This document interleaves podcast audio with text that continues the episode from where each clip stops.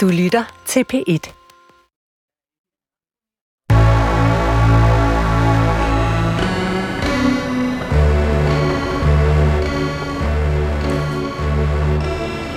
Du har ringet til Hemmeligheder på P1.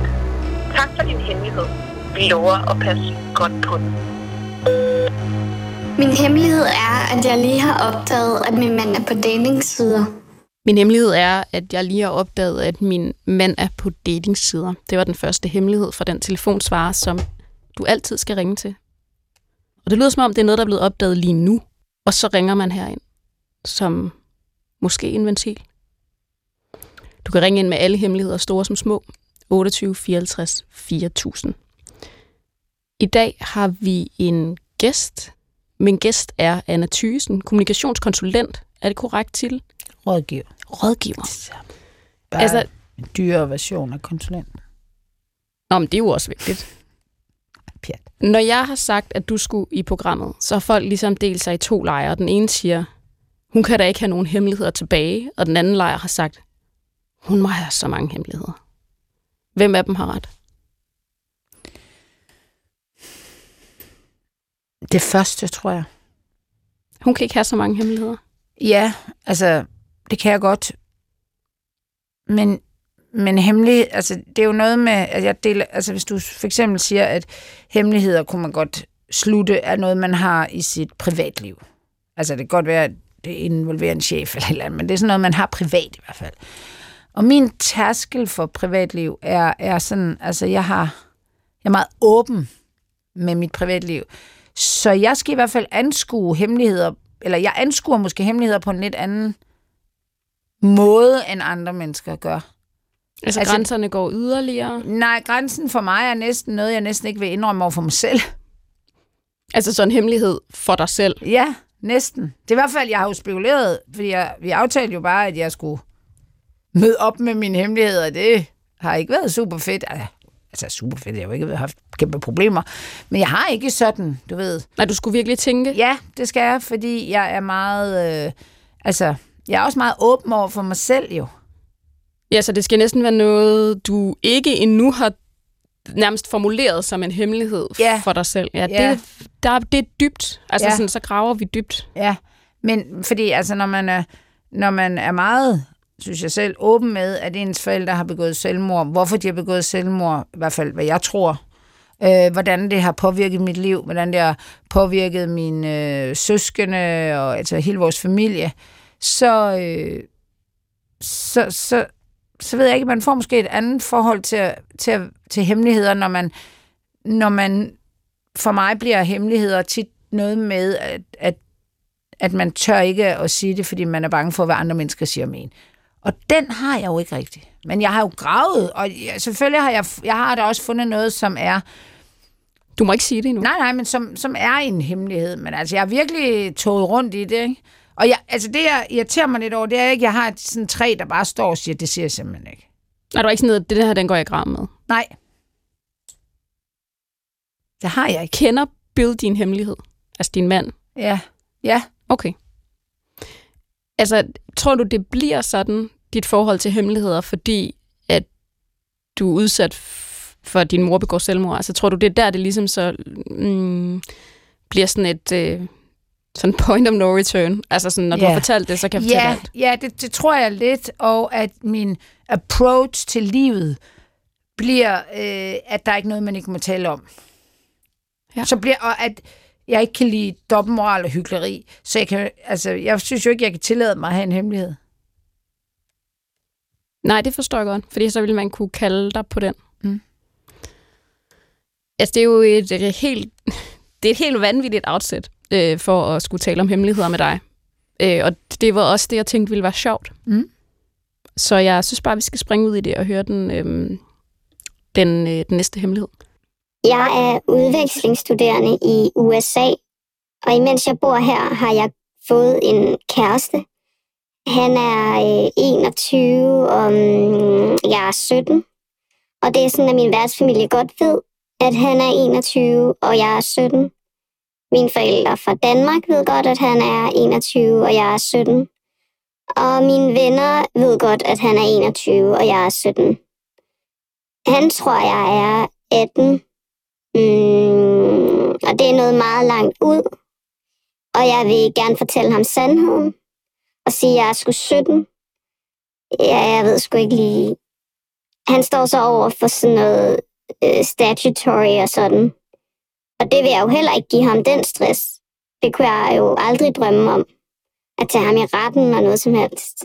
Øh, så ja, det er sgu bare en dum situation. Det er, det er sådan en af de der hemmeligheder, hvor man... Øh, nogen ringer ind, og så har de sådan fuldstændig fast sådan narrativ. Nu er de tænkt sig at aflevere den her hemmelighed, og den lyder sådan her. Og så er der dem der, hvor man sådan realiserer, eller sådan, du ved, man, mens man taler, oplever, altså opdager man sig selv på en eller anden måde, ikke? Altså sådan, Ja. og det er jo også en, det er en, det er jo en ung kvinde, vi har igennem her, altså så, så, det, så det er jo noget med ligesom at prøve at forstå sig selv i verden næsten, ikke? Altså, Jo. Jeg er 17, jeg har godt nok sagt, jeg var 18, gør det en forskel, ikke? Altså fordi, når man hører, altså for, om du er 17 eller 18, ikke? Det er et år. Men hvilket år? Mm. Der er også noget, tror jeg, noget MeToo indover. Altså hendes bevidsthed om, Ja. at øh, det han gør, uden at vide det, er kriminelt. Er det ikke? Kommer det ikke ligesom Jo, til frem, jo. frem til sidst? At det Jo. vil- ønsker hun jo ikke. Jo, præcis. At det, ja, fordi der står hun jo i en klemme. Ja, fordi det, han, han og, det, og i hvert fald i, nu har jeg i hvert fald været en del åben, øh, altså snakket meget om MeToo, og der, der er en af, en af, altså det er sådan, at kvinderne selv, øh, piger, øh, kvinderne selv, altså nogle gange er ude om det, ikke? og det er jo typisk sådan en her, hvor, man, hvor hun vil kunne blive anklaget for at, sti, og, og, og ud, altså simpelthen har udskammet ham som, som øh, er en, der har sex med mindreårige, øh, uden at, altså, hvor han så bagefter kan stå og sige, jeg vidste det ikke, og så kan alle folk sige, det kunne du bare have fundet ud af, ikke? Og det, det, det, der tager brøden af hemmeligheden for mig, det er, at de alle sammen ved det, undtagen ham. Altså, Ja. hvad siger, hvor, hvad siger den der værtsfamilie? Siger de, pyt med det, eller sådan? Det virker jo ikke som om, de har sagt, hey, det bliver du altså nødt til at fortælle ham. Og det værste er jo også, når der kun er en, der ikke ved det. Ja, og det er den, det går ud over. Altså, det, jeg, Ja, det jeg troede, Det et da hun begyndte at tale, at det var noget med de der forældre i Danmark, der ikke vidste. Øh, og det kan jeg, vil jeg sådan, undskyld, hvis det havde været det, så havde jeg været sådan lidt en so what, altså du kommer hjem igen, og så er du 18, eller Ja, ja, ja, ja, et eller så- andet, så kunne man godt sådan. Ja. Ja. Men når det er ham, så bliver jeg alligevel sådan lidt min moral, ikke? Jo, og det gør hun jo også. Altså Ja. man kan høre, hun den, den rider hende som en mar. Fordi det er jo det der med sådan, Men, men, du sætter en anden person i et... I er s- fuldstændig uvidende. og man kender jo godt sige- der, hvor situationen glider. Ja? Man har ja. sagt, man er Ja, ja. noget, og så, Ja. Du ved, så var man lige lidt 18 den dag. Eller Ja. sådan, og så lige pludselig så fanger Ja, ja, jeg tænker også, at nogen har prøvet det med at være i et forhold, altså, og så møde en anden, og ikke rigtig være i et forhold, eller vi er faktisk ved at blive skilt og det er der så ikke nogen derhjemme, der ved, eller som jeg selv har været udsat for, den der, altså min kone, mm, jeg kan ikke lige blive skilt nu, hun har det psykisk dårligt. Det er også bare sådan, når man finder ud af, at hun har det ikke skid psykisk dårligt. Hun burde måske have det psykisk dårligt ved ham, men altså, men her er den sådan, altså det er jo naivt sødt, og så synes jeg bare, at hun er jo også et virkelig ordentligt menneske, fordi hun, t- altså, hun tænker sådan over det. Fordi ellers vil man jo heller ikke ringe her. Nej, nej, altså, men konsekvensen for hende, altså, jeg er jo kommunikationsdame, så jeg risikovurderer jo. Det må vel være, at han bliver sur på hende over, at hun enten ikke har fortalt det, og måske så ikke vil have noget med hende at gøre. Altså, ellers kan jeg ikke rigtig se problemet i at sige det til ham. Men det er jo også en risiko. Ja, ja. Det kommer jo også an på, hvor langt inde man er, ikke? Altså, jo, som how man deep siger. in? Ja, ja, men Altså- altså, jeg er også sådan lidt, hvor, hvor tæt er du på at fylde 18? Altså for at hjælpe hende lidt. Kan der, altså hvis hun lige er fyldt 17, så er det værre, end hvis hun fylder 18 i næste måned, fordi lad nu, lad nu, Ja, så er der lang vej hjem. ja. Men det sidder vi, vi sidder jo og, og hjælper hende med den der hemmelighed, fordi vi på en eller anden måde godt kan se, Vi kan godt det er lide et dilemma, og vi kan godt lide Ja, hende. Og vi det synes, også det er cool, at hun tænker på det. Og det er jo også det, der er sjovt med hemmeligheder. Det er jo, at nogle hemmeligheder er jo bare hemmeligheder. Nogle hemmeligheder tænker man sådan, det burde, hvis du bare sagde det, så er det en hemmelighed. Men det, her, det, er, en, det er et hemmelighedsdilemma. Mm. Ja, Det er, en, det er et dilemma indbygget i en hemmelighed. Ja, og det er, den, det, er tricky. det, der, det er det hemmelighedsdilemma, hvor man skulle have man skulle have sagt det noget før, og så er det bare for sent. Ikke? Altså, hvis hun har sagt det fra starten, så havde han jo kunne tage stilling til det og sagt, ej, og så kunne han selvfølgelig også have sagt, jamen, så vil jeg ikke knalde, før du bliver 18 eller et eller andet. Jeg ved ikke, nu er jeg også lidt fordomsfuld med USA, altså jeg ved sgu ikke. altså, man laver jo lov for at lave nogle altså, generelle guidelines, som folk kan følge, men, men det er jo interessant, fordi meget er jo relativt. Ja. Altså, det er jo på en eller anden måde også lidt relativt. Ja, men der var, altså, jeg synes virkelig, at, at MeToo-tiden gør noget ved den her hemmelighed. For hvis ikke der var noget, så tror jeg, jeg havde været sådan lidt mere, ah, honey bye. Nu siger det bare til ham. Vi snakker anderledes som ting, Ja. end vi gjorde for Ja. fem år siden, tre For- år siden. Ja, fordi at især kvinder, tænker vil, vil virkelig ikke have på sig, at de har udnyttet øh, et eller andet til, som, hvor den der mand så kan komme virkelig blive, komme i, ja, nærmest i fængsel for. Vi vil faktisk gerne have en opdatering på den her, kan jeg mærke. Det er ikke så tit, Ja. ja. vi, vi, Nå. fordi vi lader egentlig folk være lidt. Ja, Altså, man må aflevere, så må man også bare være sådan, Ja. ja. du kan lytte eller ej. og Men bange kunne for, godt tænke- masser. Jamen, jeg, ja, det er jeg faktisk Ja, jamen, det var, det var, jeg tænkte elsker masser af også lige. monopolet, ja, og ja, jeg elsker det, er- det er bare ikke det, vi er her for, vel? Ikke rigtigt. Nej. Altså, fordi jeg tænker, man skal også bare kunne ringe det- ind, og så lige bare Ja, og så skal vi mere tale om det, end vi skal løse det. Men her går vi lidt i løsningsmode. Jamen, det er fordi, vi vil gerne hjælpe. Ja, Vi holder af hende. ja. Ja, vi kommer også til at holde af den næste øh, hemmelighed. Men den hemmelighed øh, er med på telefonen. Og jeg tænker, at vi faktisk måske øh, skal have... Skal vi spille hemmeligheden først, og så tage, så, så tage hende med på telefon. Det, det, det gør vi. Hej. Min hemmelighed er, at jeg har skrevet mit afskedsbrev, øh, fordi jeg var ret langt nede. Men det at skrive det brev, det hjalp mig faktisk til at vide, at der var noget at kæmpe for. Noget, jeg ikke ville give op. Noget, der ligesom ville blive ødelagt, hvis jeg gjorde alvor af det. Og selvom det er en uge siden, at jeg skrev det brev, og jeg har været dybt nede, så har jeg det okay i dag. Men når jeg er dybt nede, så hjælper det at skrive mit afskedsbrev, fordi jeg er så langt ude. Men det har jeg svært ved at fortælle til andre, fordi de vil tro, at jeg, er, at jeg vil gøre noget. Det vil jeg ikke. Men jeg har brug for den reminder, når jeg er langt nede, at jeg faktisk har noget at kæmpe for. Og at jeg faktisk får det ned på papir, så det står der sort på hvidt. Men hvis folk ser det brev, så vil de jo få mig indlagt, eller ikke tro på, at jeg faktisk har det bedre, når jeg har skrevet det. Og at, ja, det er min hemmelighed. Den er hård at bære på. Det er det, jeg gør i nødsituationer. Det er det, jeg gør, øh, når jeg har behov for at huske mig selv på, at jeg skal op igen. Men jeg føler ikke, at folk vil have forståelse for den hemmelighed, hvis jeg sagde den højt. Og jeg tør ikke sige det til min nærmeste, for de vil jo frygte for mit liv. Og det er en ubegrundet angst, for jeg har ikke brug for at gøre noget. Jeg har bare behov for at skrive mit afskedsbrev, for at minde mig selv om, at jeg har noget at leve for. Det er min hemmelighed. Velkommen til programmet. Tak. Bare lige for måske at få det på plads. Altså, hvilket fundament føler du egentlig sådan selv, du står på i dit liv? Øhm, lige nu, så jeg står, jeg bor alene, har ingen kæreste eller børn, øh, er i gang med at blive færdig med min videregående uddannelse. Så jeg er sådan rimelig i gang med livet.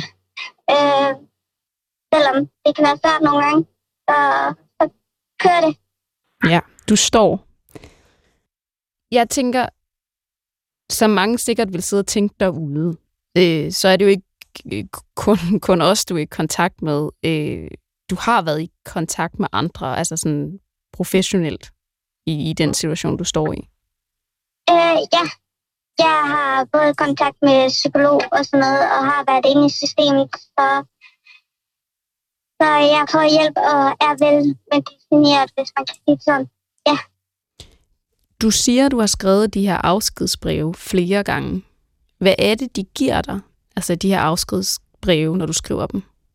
Øhm, altså, det, det er som om, jeg får fred. Jeg får ro i mit hoved. Jeg bliver træt, og det- der kommer ligesom al, den ophobse, der har været i kroppen, når jeg, før jeg har skrevet det. Den er væk, når jeg har skrevet det, og så kan jeg egentlig falde i søvn, eller, eller slappe af og komme videre og jeg faktisk har noget, der giver mig glæde i livet, og noget, der får mig til at stå op hver eneste dag. Øhm, jeg bruger mine dyr som altså, terapi, Øhm, Hvad er det for et altså, dyr? Det, det er en heste. Det er en hest? Nå, det var ikke lige det, jeg tænkte en kat, eller hund, eller sådan, jeg tænkte, det var et dyr, du kunne have i dit hjem. Det er en hest. Ja. Øhm, jeg har prøvet mig af heste, der ikke, øh, der måske ikke fungerede, der var meget specielle og meget sensitive, som faktisk skulle aflives. Og det har gjort, at det holder mig fast i livet, at jeg ligesom føler et ansvar over for dem, og at jeg faktisk, hvis jeg ikke var her, så skulle de afleves. Og det føler jeg ikke er fair. Så når jeg ligesom prøver at holde fast i mig selv, så siger jeg, at det er faktisk egoistisk af mig at sige, at jeg bare vil stikke af. Hemmeligheden er vel også i det her, at du har skrevet det her afskedsbrev, ikke sandt? Jo. Øhm, og det der hemmeligheden er også lidt, at det jeg skulle fortælle det til dem omkring mig, øhm, at de ikke vil forstå, at jeg har gjort det, at de vil øh, tænke, tænke at, at ulven kommer, ulven kommer, men, men jeg vil ikke gøre noget, men jeg har bare brug for at minde mig selv om, at jeg faktisk har noget at leve for at jeg faktisk vælger livet til, at der er en dag i morgen, og der er noget, der bringer værdi ind. Øhm, fordi at der er mange folk har det med, også dem tæt på mig selv, har det med ikke at kunne se nuancerne i det. Og selvom, Ja. At du er bange for, at de, de, de dømmer dig, for eksempel, hvis du siger, at jeg har, jeg har allerede skrevet, skrevet et afskedsbrev. Men jeg tænker, selvom at det er hemmeligheden, og måske det, det er din lille hemmelighed, at det er det, du gør, altså at du, du får ting ned på skrift, har du så alligevel du har indvidet andre folk i, hvor dårligt du har det? øh, ja, jeg er meget åben over øh, min psykiske sygdom, øh, og også hvordan jeg har det, fordi at jeg har lært, at det hjælper mig at være åben, fordi folk vil gerne hjælpe en, øh, så godt de kan, og i dag, i dagens samfund, er det ikke særlig, øh, altså, der er det enten, der er der ikke så mange, der er det enten sort eller hvid, at enten er du rask, eller så er du helt syg. Der er ligesom ikke det der med, at du kæmper med noget, men du kan egentlig faktisk godt klare dig selv, og så og jeg har bare svært ved at fortælle det til min nærmeste, fordi jeg er bange for at gøre dem bekymret over, og at de tror ikke, at jeg selv kan klare det. At de ligesom får med lidenhed med mig, men jeg faktisk, altså, det er min egen mestringsmetode, at jeg ligesom vælger livet til, men det er svært at forstå for mange. Det kan godt være svært at forstå, ja. Men det giver mening, når du siger det. Hvordan, øh, hvorfor havde du egentlig lyst til at dele det med os? Øhm, det er fordi, at jeg tænkte, at efter at have hørt mange, øh, at jeg skulle prøve at fortælle det, uden at der ligesom var, var en konsekvens, at der ligesom kom nogen og sagde, at nu skulle du indlægges, eller nu skulle du have mere medicin, eller nu skulle du, at, at jeg, jeg kunne ligesom fortælle det, og folk ville lytte, uden at der var ligesom nogen, der smeldte falden på væggen. Det er jo Og også de klart, at ligesom når folk, at forstå. når du fortæller folk, det er din omgangskreds, så har de jo også enormt mange følelser i ligningen. Vi holder også af Ja. dig, men vi kender dig jo ikke på samme måde. Nej. Og det, det er de der følelser, der kommer i klemme. Øhm, og jeg ville også blive bekymret, hvis det var min søster eller mor, der sagde sådan.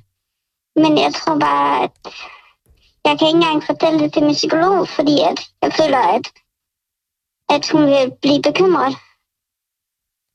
Jeg tænker, at Øhm. nu hvor du er øh, så åben og igennem her, kunne der så være en eller anden form for råd, du vil give? Hvis der nu sad nogen derude i en lignende situation, kunne der så være et råd, du vil give til dem? Fordi de måske heller ikke tør at åbne op omkring det.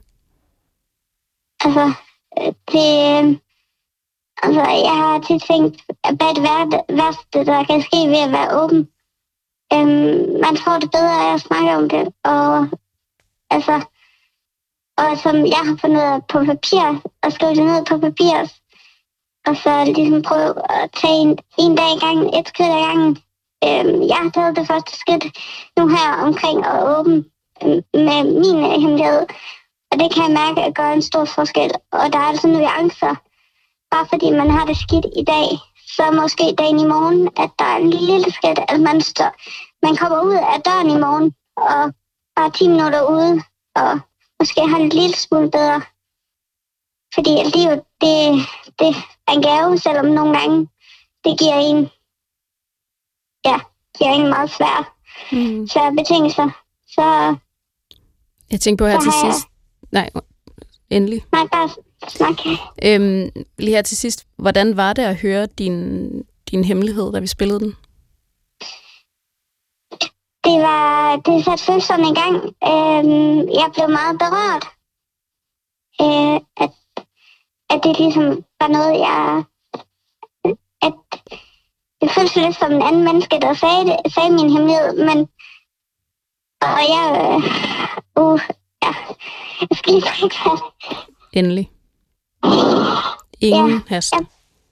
Nej, jeg blev meget berørt, øh, fordi at det er en hemmelighed, jeg har svært ved at bære på. Øh, det, ikke at det er skam, men at det er svært at, ligesom at sige til sig selv, acceptere, at det er den mestringsmetode, jeg bruger til at vælge liv til. Øh, og det, jeg, jeg lærer lige så stille at acceptere, at jeg vælger livet, at jeg bruger den metode. Ja, Og til at vælge livet til. fordi at det, det, der betyder mest for mig nu, det er, at jeg tager en dag i gang. Og der er faktisk, selvom en dag er træls, så er der en dag i morgen. Øhm, og at jeg har nogen omkring mig, og at jeg faktisk har, har altså jeg har reddet mit dyr, og jeg har, når jeg har sagt A, så må jeg også sige B, og det giver så meget tilbage. Det var... Så selv, Og, Ja. og, og, og hey, du... Måske har du også givet enormt meget tilbage til nogen, der sidder og lytter derude. Øhm, Ja. Ved at tale om og vælge livet til. Det var i hvert fald øh, flot, at du var igennem. Ja, det sidste, jeg lige vil sige, det er, at øh, hvis man sidder derude og har det skidt, så, er det, så skal man bare, altså, så er det vigtigt, at man snakker med nogen, og det behøver sikkert være nogen, der er nær på en, men at man får talt om det, fordi at selvom man føler, det er stort, så når man får sagt det, så har man det meget bedre. Og der er noget at leve for, selvom livet kan være rigtig hårdt. Jeg tænker også, at det er en opfordring, vi vil give her i programmet. At man skal kontakte livslinjen, hvis man har det sådan. Der er mange steder, man kan ringe ind. Øhm, og det nummer, Ja. tænker jeg, vi kan putte nederst i den her episode. Så man altid Mange tak. ved, hvor man kan ringe ind. Og ellers så kan man også ringe herind, men man skal ikke ringe, hvis man har det for dårligt. Altså, der skal man ringe til nogle andre. Men man kan ringe herind og være åben omkring sådan en hemmelighed, som Ja. du øh, sad med der. Tak fordi du var det. Mange tak, for at jeg måtte være med og måske hjælpe nogle andre. Det håber vi. Hej. Hej. Vælge livet til. Mm. Hvad tænker du, Anna? Jamen, jeg tænker mange ting. Øhm, for mig virker det sundt. Altså, der er ikke noget hos mig, der sådan øh, bliver provokeret øh, på den ene eller den anden måde. Øhm, Altså det, hun siger, tænker du virker Ja, sundt. ja. Det er hun jo bange for, at det ikke gør. Ja, Altså- det, det kan man jo høre, og jeg tror, at det, der trigger måske hende selv, og det, der kunne trigge andre, det er jo ordet afskedsbrev. For hvis hun egentlig siger til andre, at jeg har sådan en mestringsteknik, det er, at jeg skriver alt det op, jeg har at leve for. Det er der jo ikke nogen, der vil... Det, det, det, det kan, altså det der, der tror jeg ikke, panikken vil brede sig så meget. Det er jo, det er jo ordet afskedsbrev, og det er jo hendes værktøj, fordi det, det virker jo som om, at når hun har det rigtig skidt, så er hun jo ikke opmærksom på, hvad hun har, for det hele er bare skidt. Så, så hun, det er ligesom en krog, hun hænger op på for at få skrevet ned, hvad det er. Det bliver det her afskedsbrev og jeg vil jo sige, at den måde, hun forklarer det til os, som jo ikke har noget i klemme, det, hvis hun samtidig forklarer, øh, hvorfor hun har det så skidt med at sige det, fordi hun er så bange for, hvad de vil tænke om hende, eller lade hende indlægge, eller i det hele taget flyner ud og går i panik, så tror jeg faktisk godt, hun kunne lykkes med det. Jeg er ikke sikker på, nu vi er jo ikke psykologer, at hun skal sige det. Hun siger bare, at det er tungt at bære på, og det kan jeg jo i princippet ikke lide. Vel? Det, noget, der er tungt at bære på. Hun har jo nok tungt at er- bære ja. på.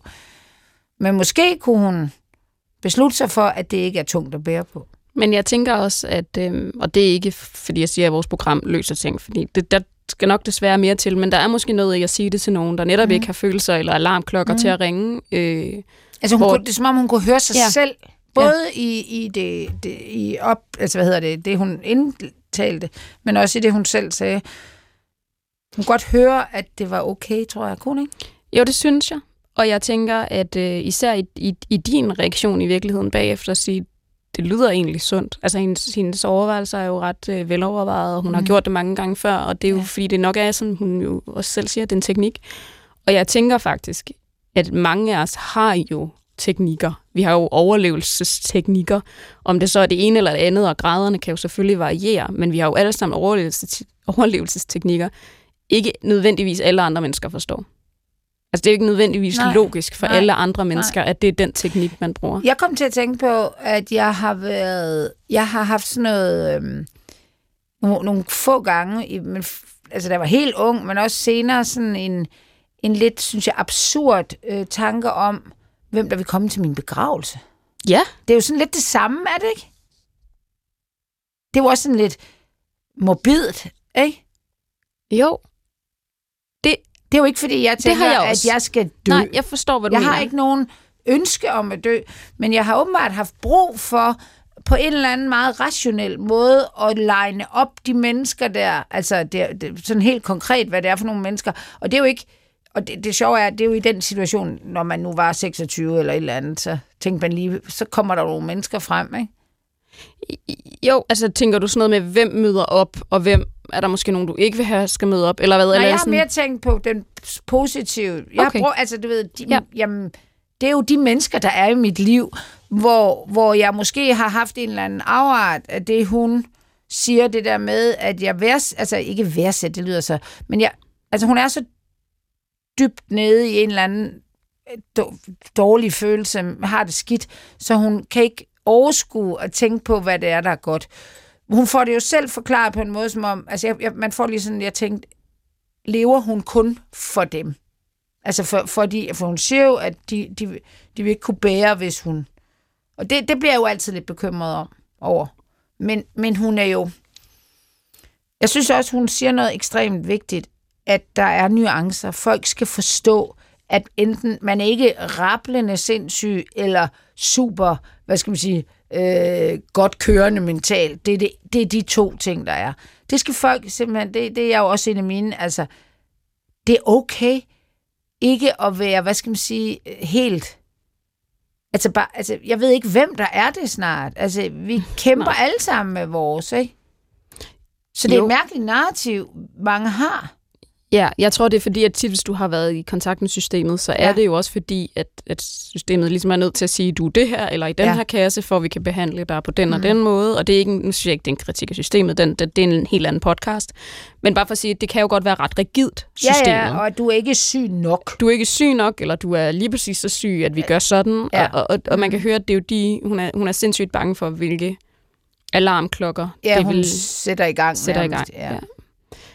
Og så tror jeg også, at hun... Øh, det oplevede jeg altså i, øh, i, i meget større grad hos øh, især min far. Øh, bekymring for, hvad vi andre... Altså, at han lagde os, var til byrde for os. Ja. Og han var aldrig til byrde.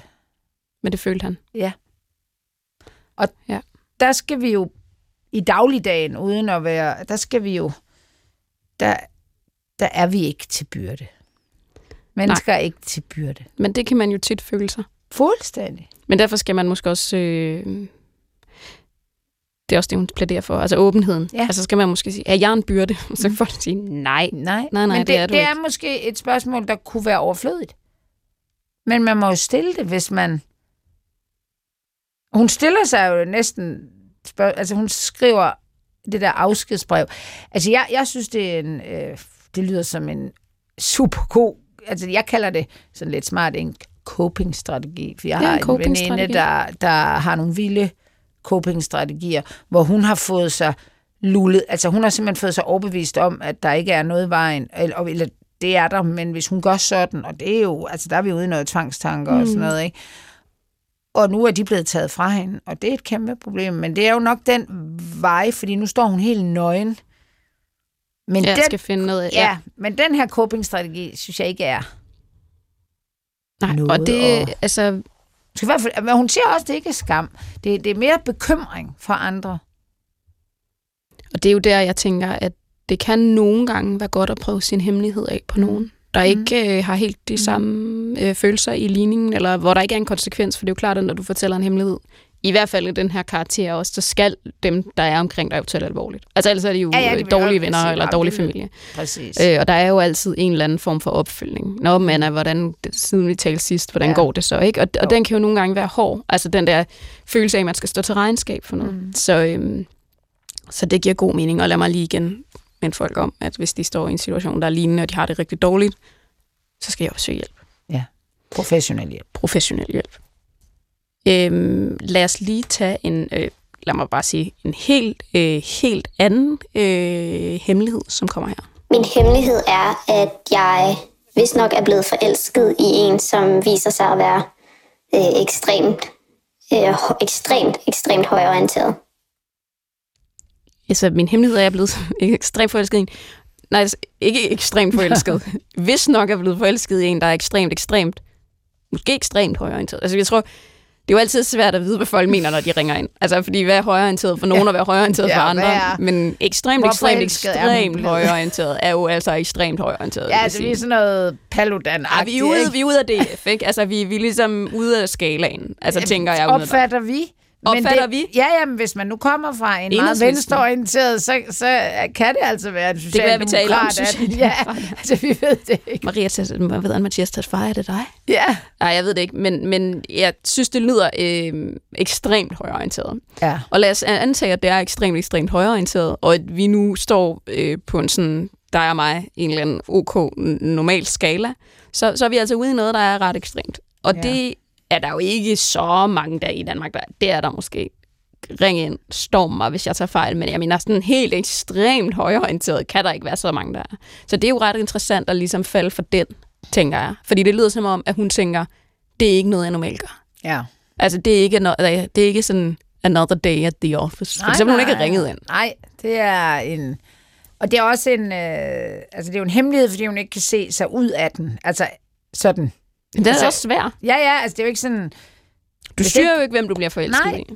Men hun kan heller ikke lige... Altså, i og med, at det er blevet til en hemmelighed, så er det i hvert fald ikke noget, hun går og skilter med til nogen. Men hvad vil, altså, nu er du jo også kommunikationsrådgiver. Mm. Altså, den er også svær at sælge. Det kommer an på, hvilket Ja. miljø du er i. Ja, Lad os ja. sige, du er i Ja. et, øh, du bor i en stor by, og du ved, dine venner, de går på universitetet, eller hvad end de gør. Altså, den er, den er jo ikke nødvendigvis let Nej. at sælge. Men det handler igen Sanne, om omgivelserne. Jamen, det er Men ikke? det er altid de omgivelser der. Og, og nu ved jeg ikke, hvor gammel. Hun lyder ikke så gammel. Men, men for mig handler det jo om noget fælles værdier.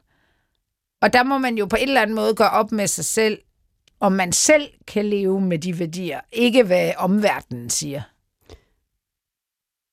Nej, men det kræver også en ekstrem kerne. Altså fordi jeg tænker, hvis du siger, hvad laver din kæreste? Det er jo altid sådan, han er maskinmester, eller? Ja. Men, men hvad, hvilken, altså, nu siger jeg, hvilken tro har de? Han er, han, han er ekstremt højorienteret. altså, det, det, altså jeg mener, man skal have en meget stærk kerne for ligesom Ja, ja, ja. at eje den. Ja, ja, ja og det, det, det, jeg tror der også, er der ikke også noget sådan erfaringsbaseret, ikke for en selv måske, men for andre, at det, det går jo ikke altid så godt, når man, Det kan i hvert fald være svært, ja, selvom man siger, at jeg ejer den her. Ja. Det, er, det er min mand. ja. Han er ekstremt, ekstremt, ekstremt højorienteret. Ja. Så er Historien der jo alligevel et eller andet med, at det er melder jo svært. heller ikke noget om, om, om det er gengældt. Jeg, jeg, jeg hører det lidt som om, at... Øh, Det er en tidlig fase. Ja, Det er en tidlig og, fase. og der, der kan man, altså... Der vil jeg godt kunne, hvis jeg var i det, der vil jeg godt kunne fortælle nogle veninder, der siger, fuck man, jeg er blevet forelsket i ham Jørgen der, og han er bare... Ja, det ved jeg ikke. Han er medlem af sidste partiet. Jeg, jeg ved ikke, om jeg kunne bare sige det, og så sige, nå, skal vi tage et glas hvidvin? Det må jeg jo finde ud af. det ved jeg sgu ikke. Men du ved også godt, hvordan dine veninder vil Ja, se ja, ud. det vil jeg da sige. Altså, og jeg vil da selv sige det før, altså op i mit hoved. Det er jo også derfor, det er en hemmelighed, ikke? Fordi man har jo selv sagt. Og det er vel det der, altså, vi er jo sådan strides mellem kærlighed, hvad hedder sådan noget, overvinder alt. Det gør det jo ikke, vel? Nej, det gør det jo ikke. Gør det jo Men slet også fordi ikke. det jo tit er kontekstbaseret. Ja. Altså det er jo tit sådan, at hvis du så ikke kan være sammen med dine venner nogensinde igen, fordi Jørgen er ekstremt, ekstremt, ekstremt højorienteret, så bliver der også bare lidt lang vej hjem. Ja, det altså, gør der. Altså, det gør Du der. kan ikke tage ham med, Nej, fordi dine venner gider ikke se ham. nej. Altså, så, så sidder du der. Og hvis, altså, man kan selvfølgelig sige, hvis han bare sidder, er det. Altså, Sandt. man, man, man vil, så er det måske, kan man bedre leve med det, men tit så af, afsted kommer det jo nogle handlinger fra, hvis, hvis jeg, han, er, han, går, han har været til han har stået, det, altså, Hvor det har Jørgen været henne? Ja. Han har været i Sverige hele dagen Ja, og, ja og sammen med en mand. Nå, altså, Ja, fordi hvis man selv kan leve med det, kan man jo godt leve Ja. med mange ting. Og det er Ja. jo fuldstændig op til den enkelte. Men Ja. det er rigtigt, at i konteksten bliver det tit svært. Og det er Ja. der, det bliver, øhm, der bliver det mudret. Men ja, ja, men altså, altså hvis, det er også derfor, jeg tænker, at det er en tidlig fase. Hvis jeg nu forelskede mig i en, en ekstremt højorienteret, så ville vi jo sidde over det der glas rødvin, som man jo gør i min alder, og så vil jeg sige, hvorfor tror du. Altså, jeg vil jo... Og så vil han sige, fordi et eller andet, og jeg synes for eksempel, hvis det var sådan noget, alle indvandrere skal flyves ud med en luftballon, eller hvad det er, altså, der vil jeg jo sige, hvad, altså, det, det vil jeg bare have svært ved at sige, Nå, men skal vi gå hjem og knalde? Altså, det vil blive sådan lidt på den ungdomlige måde akavet. Men det er jo også, altså, det er jo også det, der er smukt, fordi nu sidder vi også på P1, og altså, hey, der er også sikkert, øh, der er sikkert steder, hvor det her det ikke behøver at være en hemmelighed, men nu var det det bare, og det er fordi, mm. du er i konflikt, og det, øh, det er der, den bliver interessant, det er, når den rammer, altså, overfladen, ikke? Mm. Fordi lige nu kan du jo bare crush på, på Jørgen, og han er sikkert tit i Malmø, og Ja. ja. med en hånd og sådan noget, der ja, bliver ja, lidt op i vejret. Og det er jo fint nok, man kan jo godt prøve ting af, så Ja, længe ja. man kan stå inden for det selv. Ja, Men øh, der, hvor den rammer virkeligheden, så giver os lige et kald igen. ja, så vi hører, hvordan det går. Jeg tror faktisk, vi skal til den sidste hemmelighed i dag, og det er en øh, telefon, vi har med øh, på linjen. Vi øh, spiller lige hemmeligheden, og så har vi øh, personen med. Jeg har angivet min kollega til kommunen, fordi at hun drikker store mængder alge- alkohol under sin graviditet. Det kan jeg som mor ikke holde ud og høre og se på. Nej. Velkommen til programmet. Tak. Øhm, hvis vi måske lige skal starte fra starten. Øh, hvordan finder ja. du ud af, at, at din, din kollega har et alkoholmisbrug? Øhm, jamen, hun arbejder på et andet kontor, end jeg gør, men øhm, så er det egentlig nogle af mine lidt mere tættere kolleger, der kommer til mig og siger, har du hørt, at hun drikker sådan og sådan, og i går var hun så så stiv ude i byen, og det har også været meget tydeligt på de sociale medier. Øhm, der er så bare ikke lagt op, hun er gravid, men det ved vi. Øhm, og så blev det egentlig bare til en snak om, om der var nogen, der ligesom havde gjort noget, ligesom fra hendes eget kontor, men det var det ikke. Øhm, og så gik jeg bare med en virkelig dårlig fornemmelse i maven i en 14-dages tid øhm, med at vide det her, uden at gøre noget som mor selv. Øhm, altså grunden til, at jeg egentlig også faktisk ud, var egentlig for, at hun kunne få noget hjælp. Hendes mand gik fra hende, da hun blev gravid, og så gik det noget bare derfra. Og det lyder som en hård situation, som jeg tænker, Ja. du egentlig også har forståelse for. Det lyder som om, at du har gjort det ud af en Ja. omsorg. Ja, helt klart. Altså, det var egentlig altså, selvfølgelig for barnets velbefindende, men også for, at hun kunne få noget hjælp. Ikke? Du overvejede øh, ikke at, at, altså, ligesom at konfrontere kollegaen med det? Nej, det gjorde jeg ikke, fordi det er egentlig ikke en af mine. Øh, det var derfor, jeg snakkede med mine andre kollegaer. Det følte at der var nogle af de tættere kollegaer, der skulle have gjort. Og ikke mig. Men, øh, Men du føler alligevel et ansvar. ja, det følte jeg. Øh, som blev sådan en anonym indberetning. Endte med. Det følte jeg, det var der, jeg kunne gøre noget. Hvordan, øhm, Altså, du siger, du, kan ikke, du, kunne, ikke- du kunne ikke gå over til hende. Der var simpelthen for lang vej derhen. Du kender hende ikke godt nok. Øhm, Nej. Har du kunnet har du kun dele det med de andre, altså kollegaer? Nej, jeg har slet ikke sagt det på arbejdspladsen. Overhovedet ikke. Det, er, det er bare min egen lille hemmelighed. Hvordan en er det gang at gå rundt med det? kollegaer, dem, dem, der har kommet og sagt til mig, er, om jeg godt vidste det her. Sådan, øh, dem har jeg heller ikke sagt det til. Fordi Hvad har du så jeg har sagt? ikke lyst til... Jeg har ikke sagt noget overhovedet. Hvordan er det, og jeg antager, at du går på arbejde de fleste dage, hvordan er det ligesom at gå rundt med sådan en hemmelighed? Øhm, altså, jeg synes faktisk, det er okay, fordi at jeg ved, at der er blevet taget hånd om det Ja. øhm, efterfølgende. Så, øh, så, så der, var, der var lidt i det. Så det er jeg bare glad for, faktisk. Så jeg går med sådan en god fornemmelse, faktisk. At jeg, jeg, jeg føler, at jeg har gjort noget godt. Overvejer du ligesom, inden du ringer, altså inden du laver indretningen, indberetningen, overvejer du så ligesom, nu, nu laver jeg faktisk en hemmelighed for mig selv? Øhm, ja, det vidste jeg godt, og jeg snakkede faktisk med min mand om det. Men øhm, han er den eneste, der ved det, og han var også enig med mig om, at han synes, jeg skulle gøre det. Det er en, Så det, altså, fordi det er jo, den her hemmelighed er interessant, fordi vi jo plejer at sige, at man ikke må ringe ind med andre folks hemmeligheder, og det gør du jo netop heller ikke. Altså, du ringer jo ind med din egen. Altså, det er en hemmelighed om en anden, men det er jo blevet din. Ja. Nu er det blevet din hemmelighed. ja, lige præcis. Så det er en hemmelighed i hemmeligheden. Ja. Øhm, hvordan har det været at fortælle den til os? Mm, det har været okay, synes jeg, også fordi at, at selvom, selvom jeg ved, at jeg godt er gået bag om ryggen på hende, så har jeg en, altså en, en stærk fornemmelse om, at jeg har gjort noget godt for hende. Så, så jeg synes faktisk, det er okay. Og det kan også være, at det på sigt ender med at komme ud, men det skal det bare ikke lige nu. Der er, der er en tid for alting. Tusind tak, ja. Ja. fordi du var med, og jeg håber selvfølgelig alt det bedste for, øh, for Ja. dine kollegaer. Jo, tak.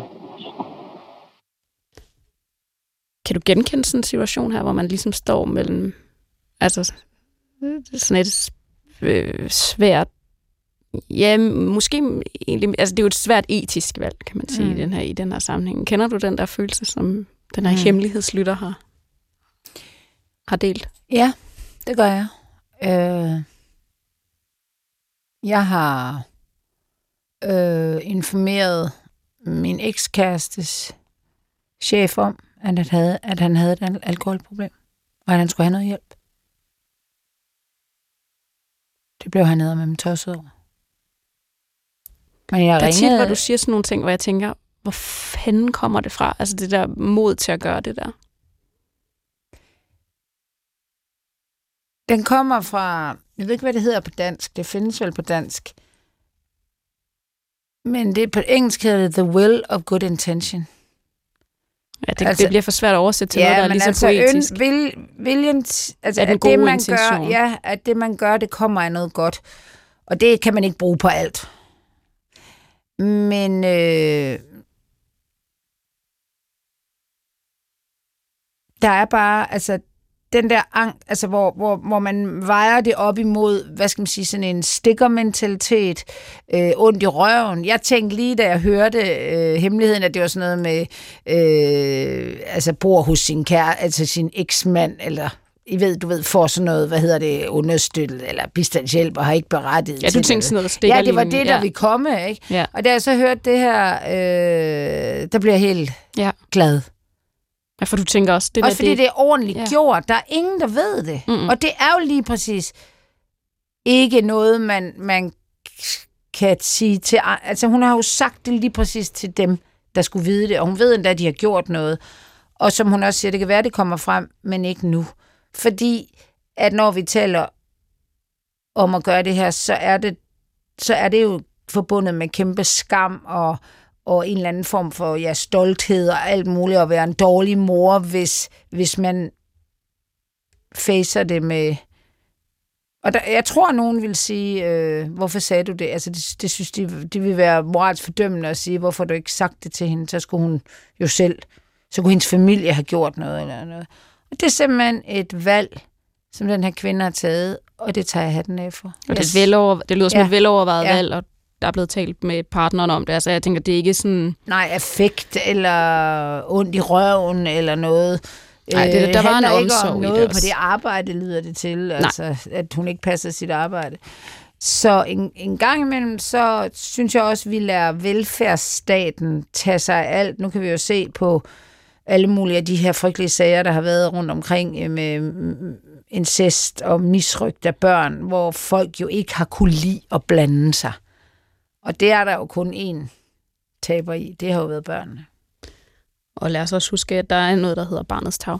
Ja. Og det er noget, man desværre engang imellem står i et sådan, ja, sådan en, en, et sådan en helt etisk øh, Ja, ja, dilemma. Men omkring. samfundet har jo faktisk, nu har jeg jo beskæftiget mig lidt med det, samfundet har tilbage i 2007 lavet en ny, der hedder Barnet, altså et, en reform, hvor man faktisk gik væk fra, at det var forældrene, altså barnets tag, det var jo altid at være hos øh, forældrene. Det var faktisk det bedste, og hvis de så blev øh, fjernet, så hvis øh, moren eller faren, tit var det jo moren, har ligesom sagt, at jeg kan godt klare, så vil man langt hen ad vejen tage hensyn til moren. Det har man jo droppet, fordi man fandt ud af, at det er jo et nyt svigt, fordi man så gerne vil opretholde, hvad skal man sige, samfundet, altså den her kernefamilie eller mor-barn-relation. Og nu kigger man altså mere på, jeg tror faktisk, man er gået væk fra at sige barnets tag, man siger barnets behov. Jeg vidste ikke, Nej. men se, det er jo informativt. Ja, og det gør jo, at, at man også har arbejdet meget med for eksempel i institutioner, at, øh, at, øh, at personalet skal ikke indberette til kommunen, hvad de, hvad, altså vi tror, at lille Magnus morfar eller mor drikker, eller har et alkoholmisbrug. De skal indberette, at Magnus bliver ikke vasket. Der bliver ikke skiftet blæ. Og så er det kommunen, der skal tage sig af, fordi den relation til barnet, for eksempel, den bliver jo, og forældrene bliver jo fuldstændig ødelagt, hvis man som pædagog skal slutte, at der er incest eller noget. Det skal man jo slet ikke. Og det, Kigger på det, barnet. Jeg kigger på barnet og siger, hvad, hvad er der i barnet, altså hvad er det, der ikke bliver, altså, der, og, øh, og det er jo, altså det gør man faktisk også, når, når øh, en institution øh, laver en underretning til kommunen om, at et barn, der ikke kan høre. Vi ser forældre, der ikke vil indrømme, at deres barn ikke kan høre, fordi de måske er, flov, er ked af, at deres barn, de vil ikke have et barn, der ikke kan høre, det er jo frygteligt. Og så går øh, institutionen faktisk ind og indberetter på bekymring, at øh, de observerer, at der er noget med det barn, og så får barnet jo hjælp. Men det er altså ikke... Øh, og så der der er vi sådan, jamen det er da okay at indberette, fordi selvfølgelig skal barnet have noget hjælp, hvis ikke de kan høre. Men, men vi skal jo nok være bedre til virkelig at kigge på barnet. Og det er det, jeg hører den her øh, kvinde, er det jo, gøre, hvor man kan sige, at det kan jo være, at det ikke er så galt, og at hun kan styre det og alt muligt, men så er det jo kommunen, der kigger på det, i stedet for kolleger og alt muligt. Så jeg synes faktisk, hun gør sin borgerpligt. Det er jo også svært i den her situation, fordi det er et barn, der ikke er født. Ikke? det Ja, er et barn, der ligger Men det er jo der, skaden virkelig Skaden kan, kan, være enorm. Ja, Alkoholskader på børn, eller Ja. på foster, ikke? jo. Øhm, vi skal jo øh, til der, hvor du jo simpelthen fortæller os den hemmelighed, du har gravet dybt for at finde. Ja. Og det... Øh, jamen det, altså det er jeg jo egentlig lidt interesseret i, for jeg ved slet ikke, hvilken, vi ved slet ikke, hvor vi skal hen. Altså i hvilken retning. Nej, altså jeg, jeg har haft et par, altså, Du har haft et par par oppe og vende, og så er blevet enig med mig selv om det, jeg synes, der sådan giver mest, ja, det er vel mening for mig. Og det er, at jeg ofte føler mig ekstremt ensom. Det er jo på top 1 over øh, hemmeligheder, Mm. jeg får ind. Ja. Det er ensomhed. Ja. Altså 100 procent. Og det bliver... øhm, Det er til dels selvvalgt. Altså, jeg kan godt lide... Er du godt lide at være alene? Altså du godt lide at være i dit eget selskab? Øh, ja, men mit, min ensomhed er ikke nødvendigvis, når jeg er alene. Det er også, når jeg er sammen med andre mennesker. Det er jo den, Og den vildeste ensomhed. Og den grænser jo til, til det, hvis jeg skal sådan analysere på mig selv, til at føle sig udenfor. Det er vel der, det negative kommer, altså for mig. Og det bliver så trigget. Altså det lever jeg egentlig fint med, fordi jeg har erkendt, at jeg, er- jeg er en betragter. Jeg betragter meget, hvad der... Altså, jeg er jo ikke, jeg er jo, øh, ikke, jeg er jo ekstrovert af helvede til. Og det er også noget, der generer mig lidt, ved at, når man nu føler ensomhed. Ja, der er Altså, mange, der ikke ja. vil koble dig Ja, og ensomhed. jamen, og det vil jeg næsten heller ikke selv. Nej, det var det, vi snakkede om, Ja. at du, det er næsten en hemmelighed for dig Ja, selv. ja. Der, hvor jeg føler, øh, at det er et problem, at det er en hemmelig, altså at, jeg ikke, at folk ikke ved det måske, det er jo, jeg for eksempel øh, her i det sidste års tid, er jeg været, har jeg været sådan, mistet nogle venner. Ej, det, er- det, altså sådan, Du altså, har haft et hæftigt år. Ja. Både sådan privat, privat, men også sådan lidt offentlige venner, eller hvad man skal sige. Og det, har, det trigger den der ensomhed. Det er jeg blevet ekstremt ked af. Altså, jeg er jo ikke blevet mere ensom af det, kan man Nej, men ikke den sige. følelse, Ja. du har af, at du i virkeligheden, i udgangspunktet måske føler dig udenfor, Ja. eller ikke som en del af, Ja. den, den er så forstærket. Ja. Og det har jeg været ekstremt, ekstremt, ekstremt ked af. Altså virkelig ked af.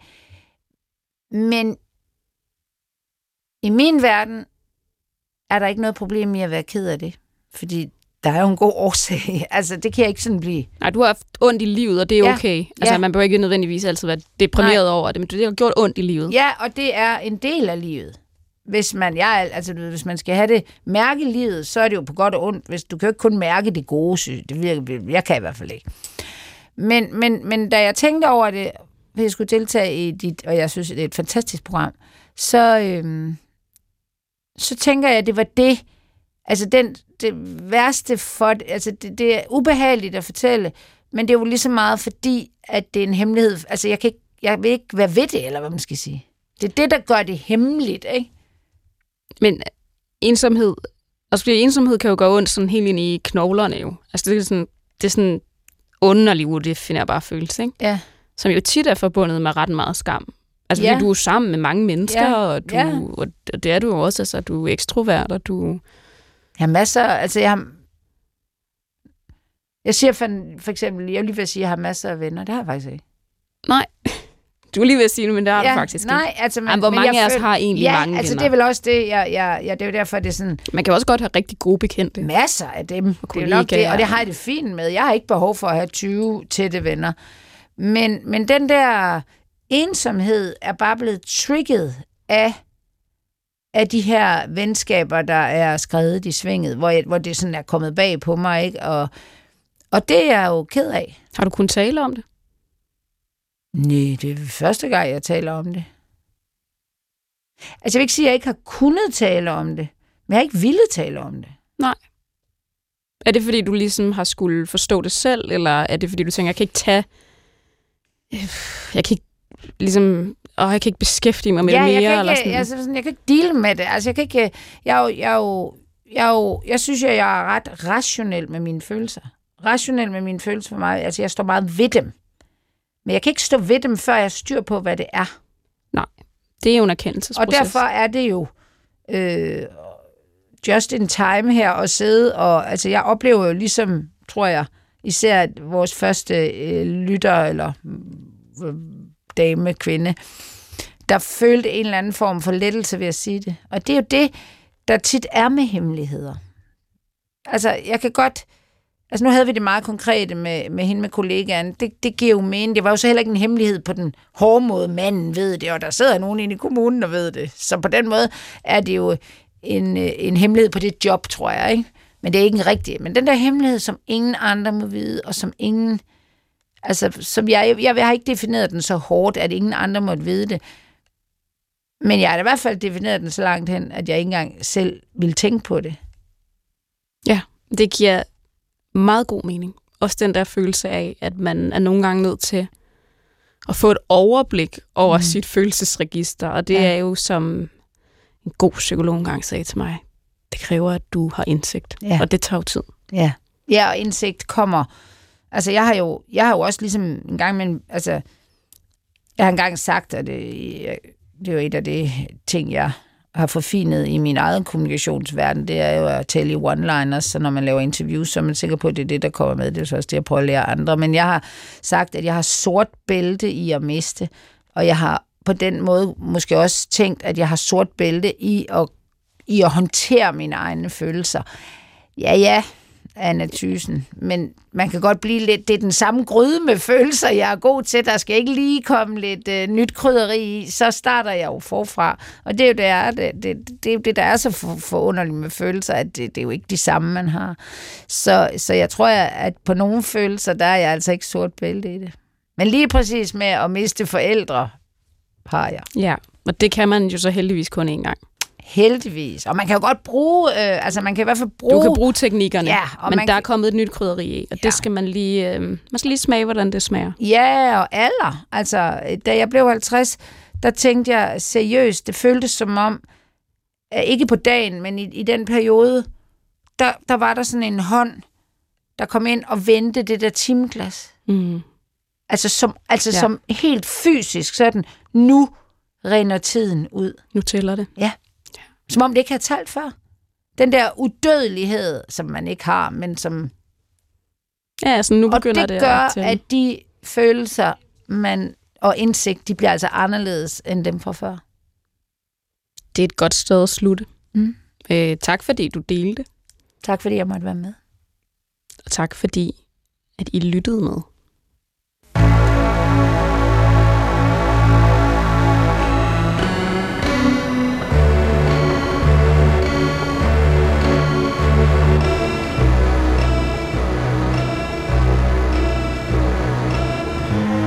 Du har ringet til Hemmeligheder på P1. Tak for din hemmelighed. Vi lover at passe godt på den.